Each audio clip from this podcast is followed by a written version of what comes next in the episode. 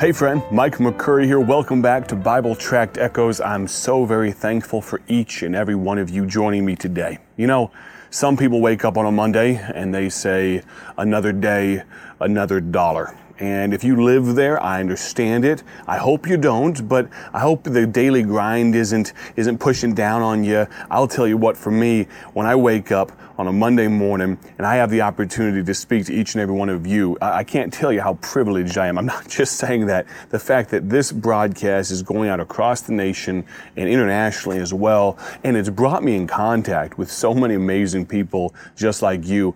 I am blessed. I'm so very uh, honored by the privilege. I'm going to ask you, if you would, to go to the book of Mark, chapter number six. Mark, chapter six is where we are going to find our text today.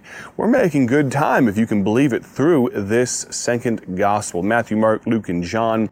We've been working through Mark for, let's see, uh, probably the last few months now. Been taking some breaks with some different uh, uh, things to emphasize and some other opportunities, uh, some preaching and, and a few rabbit trails. But I appreciate you sticking around. I'm looking forward to getting to Mark chapter number six. Grab your Bibles and go there with me if you would. The Bible says this in the book of Mark, chapter six, and verse number one. And he, speaking about Jesus, went out from thence and came into his own country, and his disciples follow him.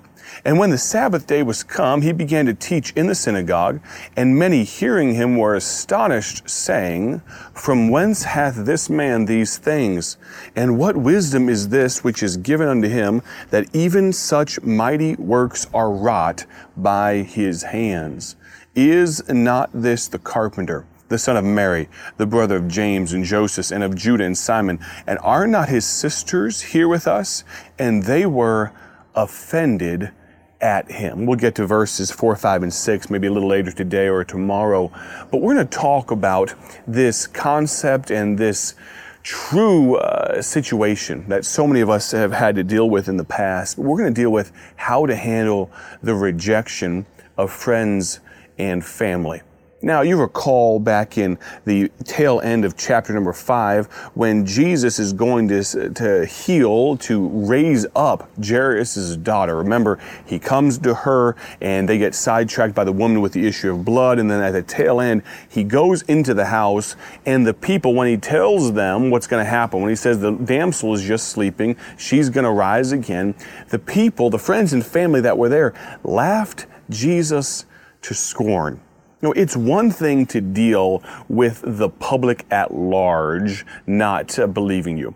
It's one thing these days with social media and Instagram and Facebook and, and Twitter and all that. It's hard to keep up with all the different social media stuff these days. I'm on them, but I'm not incredibly active. I try not to be. There's really not much good on them oftentimes, but in these days, it's very easy to catch flack or to end up being uh, called out or uh, thought ill of by people that don't know you. And these people didn't know Jesus at the tail end of chapter 5. They laughed him to scorn because what he said honestly, humanly speaking, you understand, was a little bit crazy.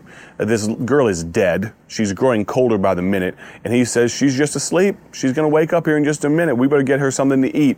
And they're thinking, Are you nuts? Here we are dealing with grief. And, and you know this hurt people hurt people. People that are dealing with grief, sometimes uh, the emotions can get the best of them. We understand all those things. And so for Jesus to be laughed to scorn by these folks, these friends and family of Jairus, that's one thing.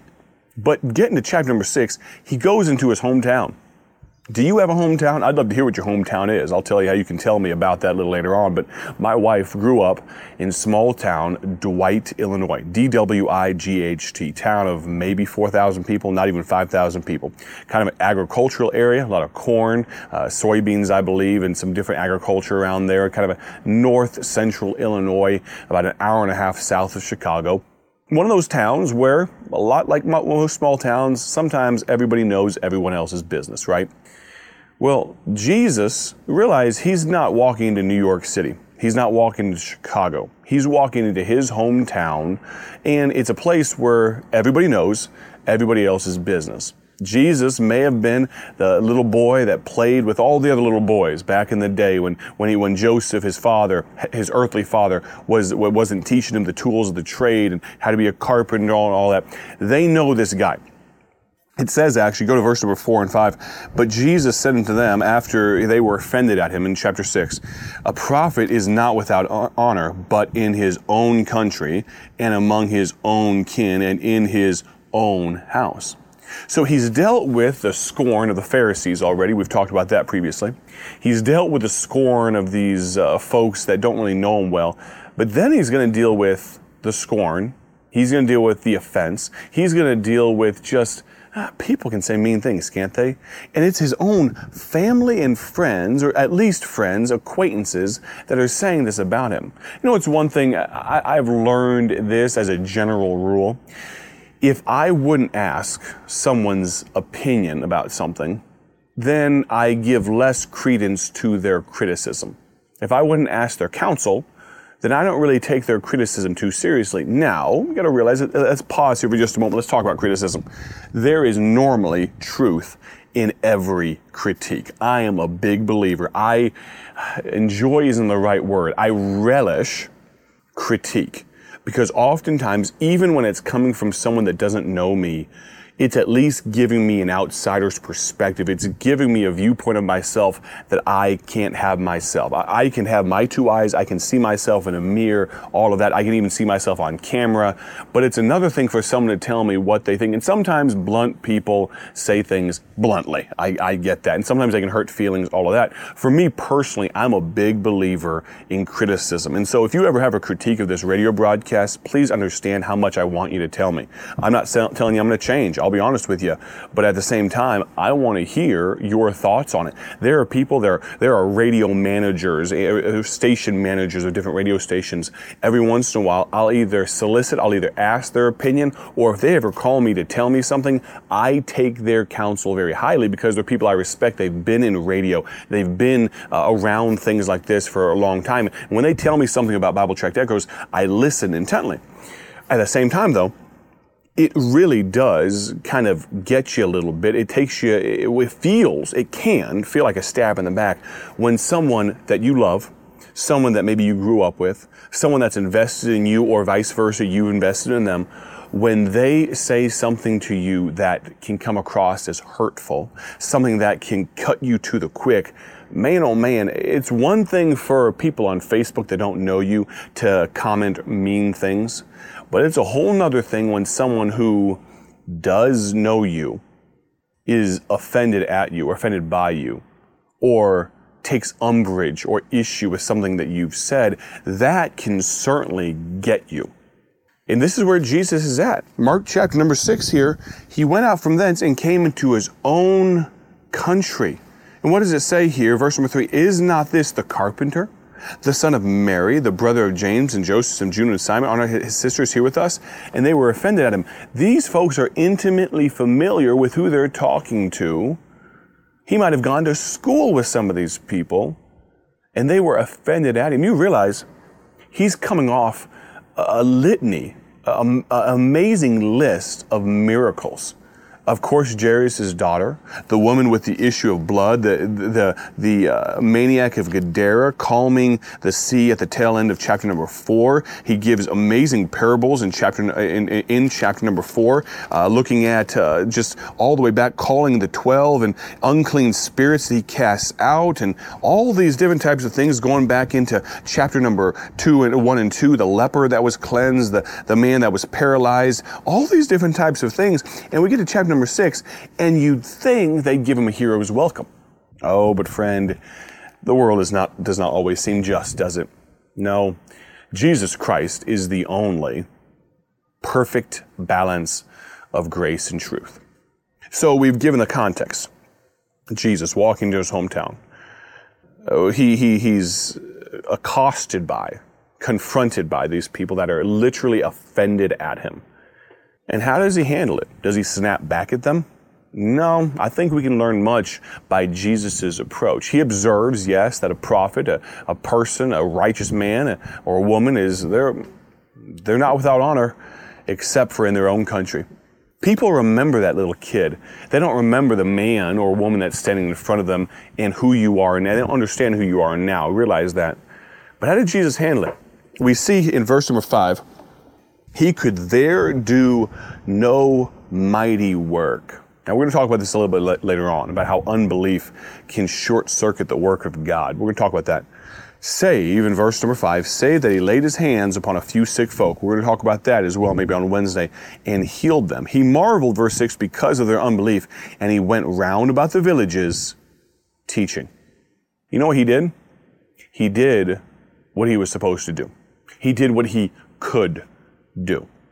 Is it possible that people around you are limiting your impact? Absolutely.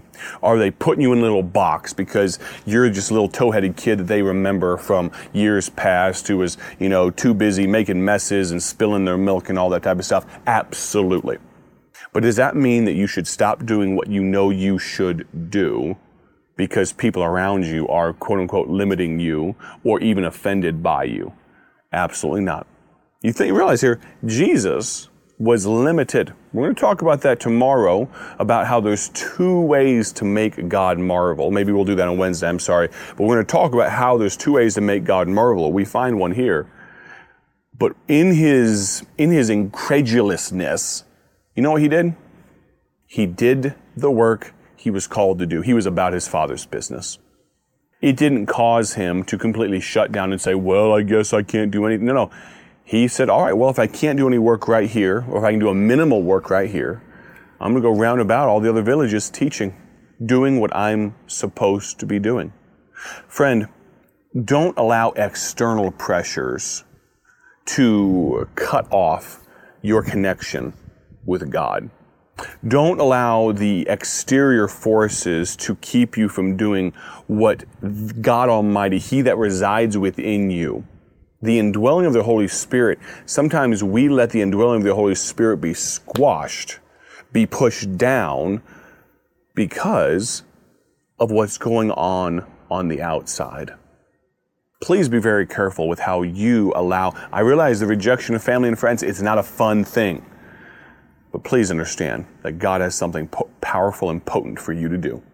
If you've got a hometown, I'd love to hear where your hometown is. Maybe you don't even live there now. I'd love for you to text me. Tell me where is your hometown. I'm going to give you this number one time, real slow. Text me about your hometown. We know where Jesus' hometown was. You, t- you tell me about yours. Your phone number, that phone number that you can text is this 309 316 7240. Have a great day for His glory. Talk to you tomorrow. God bless. Thank you for joining us today for Bible Tract Echoes, a ministry of Bible Tracts Incorporated. If you would like to receive a free sample booklet of all of our tracts, you can contact us by calling 309 828 6888. That's 309 828 6888.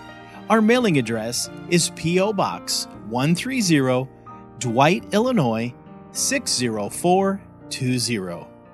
A faster way to contact us is to go to our website at BibleTractsInc.org. That's BibleTractsInc.org. There you will find more information about our ministry and details on how you can support Bible Tracts Incorporated. Thanks for listening, and may the Lord richly bless you as you serve Him.